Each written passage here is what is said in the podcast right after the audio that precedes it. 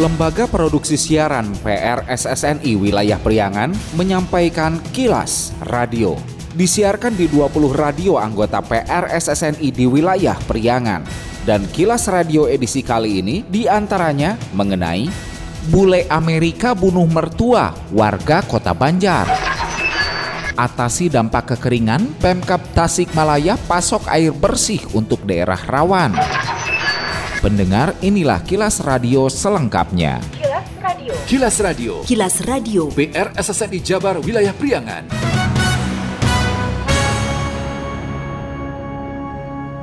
Dinas Kelautan Perikanan dan Ketahanan Pangan DKPKP Kabupaten Pangandaran segera menindak terhadap penangkapan benih-benih lobster BBL atau baby lobster. Kepala Dinas Kelautan Perikanan dan Ketahanan Pangan Pangandaran, Sarlan, mengatakan pihaknya sudah melakukan koordinasi dengan seluruh rukun nelayan RN di Kabupaten Pangandaran. Sarlan menegaskan pihaknya berkomitmen melakukan penindakan tegas terhadap aksi penangkapan benih-benih lobster atau baby lobster, khususnya di wilayah perairan Laut Pangandaran. Menurutnya, habitat baby lobster di lautan harus diselamatkan sejak awal, jika tidak keberadaan lobster bisa langka. Sebelumnya diketahui, Bupati Pangandaran JJ Wiradinata menunjuk Kepala DKPKP Pangandaran untuk menyelesaikan persoalan dunia perikanan di daerah, salah satunya adalah penangkapan benih-benih lobster BBL atau baby lobster. JJ mengatakan, Sarlan dijadikan Kepala Dinas Perikanan karena yang bersangkutan adalah anak nelayan dan warga Pangandaran asli yang berkecimpung langsung langsung dengan para nelayan. Menurutnya, orang Pangandaran memahami persoalan ikan dan laut. Karenanya, JJ minta untuk membereskan semua hal-hal yang ada, salah satunya penyelesaian penangkapan BBL dan bakul ikan yang menjual ikan tidak melalui TPI. Menanggapi hal itu, Wiriana, warga Kabupaten Pangandaran, mengaku setuju dilakukannya penindakan tegas. Ia juga mengelola rumah makan Saung Anco Cimeong pada Herang, mengkhawatirkan jika kelak habitat lobster malah menjadi langka di wilayah Laut Pangandaran.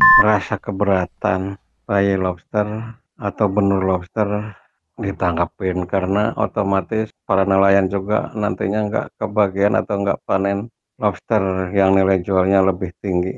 Otomatis lobster akan menghilang. Kalau bisa sama aparat yang berwenang yang menangkapin bayi lobster ditangkap supaya lobster tidak hilang dari laut Pangandaran. Karena otomatis menu rumah makan saya lobster saus padang dan lobster lada hitam juga akan menghilang.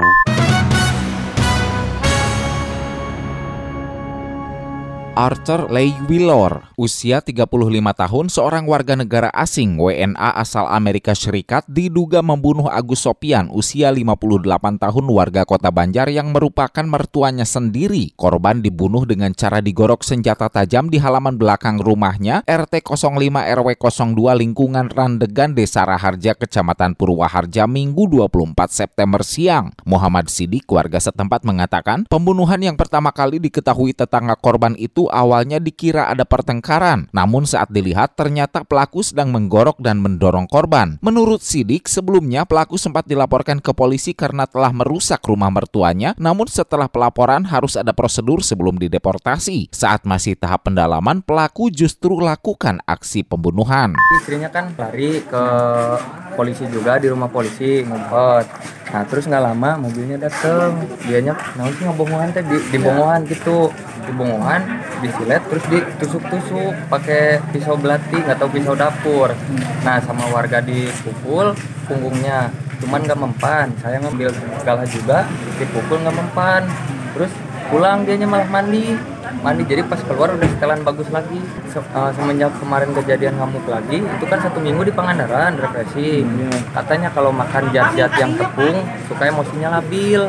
Si bule itu makanya barusan pas pulang nggak tahu dari mana langsung ke sini Kepala Desa Raharja Yayat Ruhiat mengatakan aksi pembunuhan dipicu gara-gara usaha bersama yang dijalankan korban dan pelaku. Pelaku kecewa dan merusak rumah korban. Istri pelaku yang merupakan anak korban mengganti kerusakan yang dilakukan suaminya. Tapi saat diketahui pelaku WNA langsung melakukan aksi perusakan kembali. Aksi perusakan yang kedua dilaporkan korban ke pihak kepolisian. Namun beberapa hari setelah perusakan pelaku nekat melakukan pembunuhan terhadap ayah dari istrinya sendiri. Terjadinya penusukan diamankan bule dengan mertua laki-lakinya. Pelaku sebelumnya katanya pernah merusak rumah. Betul, dari pihak korban pun dari keluarga sudah melaporkan dan kami pun sudah berkoordinasikan karena itu memang sudah di ranahnya penegak hukum. Berarti sebelum membunuh beberapa pekan lalu pernah, pernah rusak berarti ya? Betul, betul. betul. Ini korban namanya siapa, Pak? Uh, korban namanya Bapak Agus. Pak Agus. Kalau ini pelaku warga negara asing ya? Warga negara Amerika dengan identitas yang ada di kami itu California, dari California. California. Pelaku sudah diamankan oleh pihak kepolisian dan untuk pemeriksaan lebih lanjut. Kabarnya ini pelaku merusak rumah mertua juga bukan sekali ya? Iya betul. Sudah berapa kali? Sudah tiga kali. Sudah tiga kali. Siap. Dipicu oleh apa itu? Kalau menurut keterangan yang kami terima itu dari hal sepele katanya eh, adanya kesalahpahaman ataupun terkait dengan ya usaha yang dilakukan oleh WNA itu tersebut. Tapi ada juga mungkin karena karakter ataupun dari si bule itu sendiri.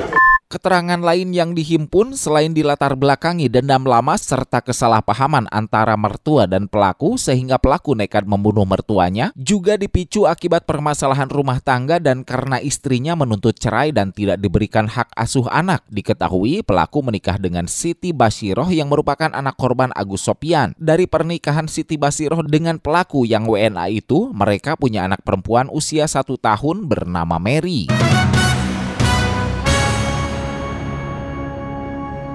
Menyusul sebanyak 14 kecamatan di Kabupaten Tasikmalaya terdampak kekeringan musim kemarau, Badan Penanggulangan Bencana Daerah BPBD setempat memasok kebutuhan air bersih bagi warga yang alami krisis air bersih. Kepala Bidang Kedaruratan dan Logistik BPBD Kabupaten Tasikmalaya Sapaat mengatakan distribusi atau dropping air bersih dilakukan pihaknya bekerja sama dengan pihak PDAM untuk disalurkan ke beberapa wilayah seperti Kecamatan Culamega, Bojong Gambir, Manonjaya, Cineam, Karang Nunggal, dan lainnya. Menurut Sapaat, guna memaksimalkan kinerja, pihaknya sudah menerima satu unit armada tangki dari BPBD Jawa Barat untuk persiapan jika musim kering berkepanjangan.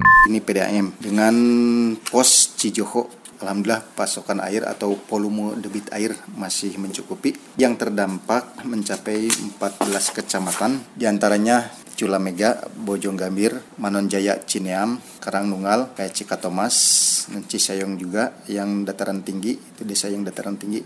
Untuk wilayah utara tadinya akan dialihkan ke PDAM yang di Cisayong, cuman Cisayong debit airnya berkurang. Gitu. Untuk masyarakat atau daerah yang terdampak kekeringan, terutama untuk air bersih, itu melayangkan surat ke pihak desa, desa langsung ke kecamatan, dan kecamatan melayangkan surat langsung ke Pak Bupati, dan Pak Bupati langsung mendisposisi ke pihak BPBD.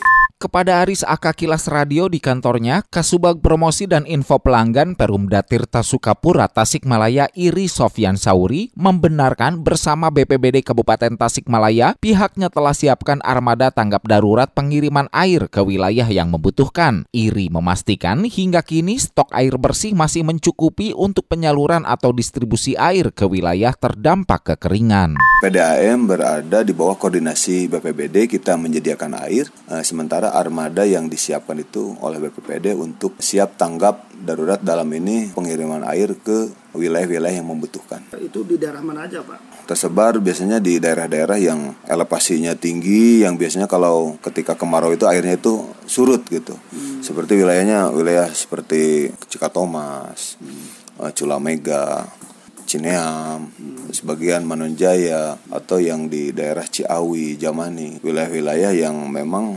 signifikan ketika kemarau itu air itu menjadi tidak ada gitu, baik di sumbernya yang memang akhirnya surut, sungai-sungai dan mata airnya yang di sumur-sumur itu sampai kekeringan gitu. Kilas Radio. Kilas Radio. Kilas Radio. PR SSNI Jabar Wilayah Priangan. Diharapkan jangan sampah sembarangan Nah, ini telah terjadi kebakaran lahan ya. Membuang puntung rokok di area-area yang mudah terpicu untuk terjadi kebakaran. Mari cegah kebakaran, utamanya saat musim kemarau. Hindari membakar sampah di lahan kering, apalagi dekat kawasan hunian atau rumah. Jangan buang puntung rokok yang menyala di sembarang tempat. Matikan puntung rokok dan buang pada tempatnya. Cabut instalasi listrik yang tidak terpakai dan matikan kompor saat rumah tak berpenghuni. Hindari steker listrik yang bertumpuk. Jauhkan lilin, lampu minyak dari benda mudah terbakar. Segera laporkan ke pihak terkait jika terjadi kebakaran di lingkungan kita.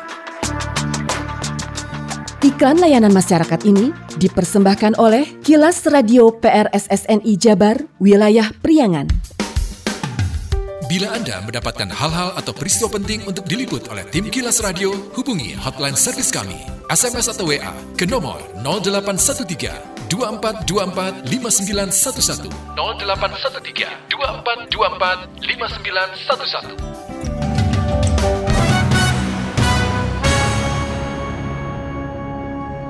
Universitas Siliwangi Tasikmalaya mewisuda 1.500 wisudawan wisudawati pada periode pertama 2023-2024 di Gedung Mandala Unsil Tasikmalaya Sabtu 23 September. Kepala Biro Akademik Kemahasiswaan, Perencanaan dan Kerjasama Unsil Ade Rustiana mengatakan wisuda pertama 2023-2024 berdasar keputusan dan kebijakan pemerintah dengan dicabutnya status pandemi COVID-19 yang dilaksanakan secara luring menghadirkan menghadirkan kedua orang tua dari para wisudawan. Wisuda digelar di Gedung Mandala, para orang tua ditempatkan depan lapangan Gedung Mandala. Menurut Ade, wisuda kali ini didominasi Fakultas Ilmu Keguruan dan Pendidikan, kurang lebih ada 500 wisudawan ditambah dengan 297 profesi guru. Kita mewisuda 1.500 wisudawan dan wisudawati. Kita itu sekarang 8 fakultas ya wisudanya, fakultas EPB, ada fakultas ilmu ilmu keguruan, ada fakultas fisip, ada fakultas ilmu kesehatan, ada fakultas agama Islam, ya, ada fakultas pertanian, dan ada fakultas teknik, serta diikuti dengan pasca sarjana. Terbanyak fakultas ilmu keguruan dan pendidikan, ya kurang lebih ada 500 wisudawan, wisudawati ditambah dengan 297 mahasiswa yang profesi guru, sumpah profesi, sehingga total itu FKIP itu ada 800, ya kurang tiga.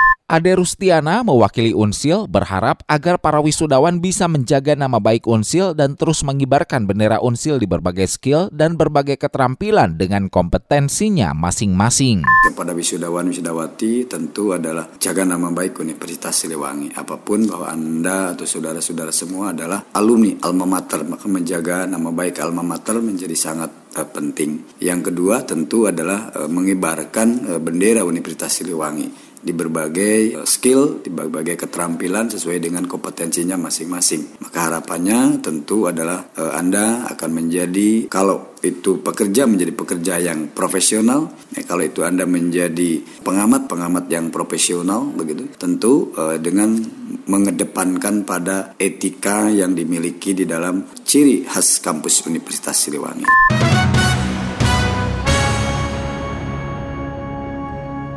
Penerbangan komersial Bandara Wiryadinata Kota Tasikmalaya, Bandara Halim Perdana Kusuma Jakarta Timur akan kembali diaktifkan dan rencananya penerbangan perdana akan dilakukan Senin 2 Oktober 2023 mendatang. Maskapai yang akan melayani rute ini adalah Citylink yang menggunakan pesawat ATR-72 berkapasitas 68 penumpang beroperasi dua kali seminggu pada Senin dan Sabtu. Kepala Dinas Kepemudaan, Olahraga, Kebudayaan, dan Pariwisata di Spora Budpar Kota Tasikmalaya Dedi Mulyana mengatakan reaktivasi penerbangan disambut gembira lantaran beroperasinya transportasi udara dipastikan berdampak positif bagi Kota Tasikmalaya khususnya dan Priangan Timur umumnya. Menurut Dedi, reaktivasi diharapkan mampu meningkatkan perekonomian masyarakat dan mendongkrak penghasilan asli daerah PAD Kota Tasikmalaya. Ditambahkan, Pemkot Tasikmalaya juga akan mengalokasikan anggaran perjalanan dinas luar kota agar dapat menggunakan transportasi udara di sisi lain, pihaknya juga akan berupaya untuk menarik pelaksanaan rapat yang biasanya digelar di Jakarta untuk dilaksanakan di kota Tasikmalaya.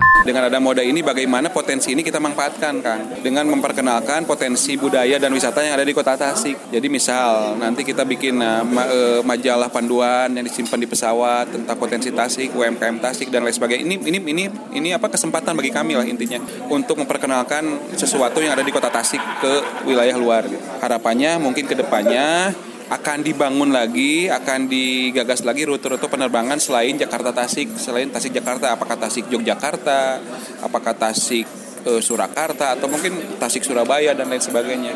Karena tetap yang namanya daya tarik orang datang ke sini itu dengan kemudahan akses. CEO RD Group sekaligus Komisaris CV Adi Rama Mitra Sehati selaku operasional penerbangan di Bandara Wiryadinata Rahmat Darmawan mengatakan RD Group adalah orang-orang Tasikmalaya yang mempunyai usaha di Tasikmalaya dengan mempekerjakan orang-orang Tasikmalaya dan hasilnya untuk manfaat seluas-luasnya masyarakat Tasikmalaya. Terkait tiket, Rahmat menyebut Jakarta Tasikmalaya dikenakan harga Rp899.000 mengacu ketentuan Kementerian Perhubungan dengan dengan harga tiket yang relatif terjangkau diharapkan dapat memacu pertumbuhan dan pemerataan ekonomi. Dengan adanya penerbangan ini kami berharap ada pemerataan ekonomi, kemudian rotasi uh, industri atau perdagangan bisa bergairah lagi. Harapan saya sederhana sebetulnya supaya masyarakat kota Tasik ini terbuka mindsetnya, kita sama-sama bisa membangun kota Tasik melalui momentum jasa penerbangan ini dan bisa membuktikan bahwa produk-produk Tasik itu bisa disandingkan dengan produk-produk yang diciptakan di kota-kota besar. Karena kota Tasik ada sekitar 6.700 UMKM yang sementara ini tidak punya wadah. Nah dengan adanya penerbangan ini kami berharap bisa menunjukkan bahwa Tasik punya produk yang layak diunggulkan. Kilas Radio. Kilas Radio. Kilas Radio. PR SSNI Jabar Wilayah Priangan. Sekian Kilas Radio. Saya Dido Nurdani beserta tim Kilas Radio Priangan. Salam PRSSNI. Kilas, Kilas. Radio.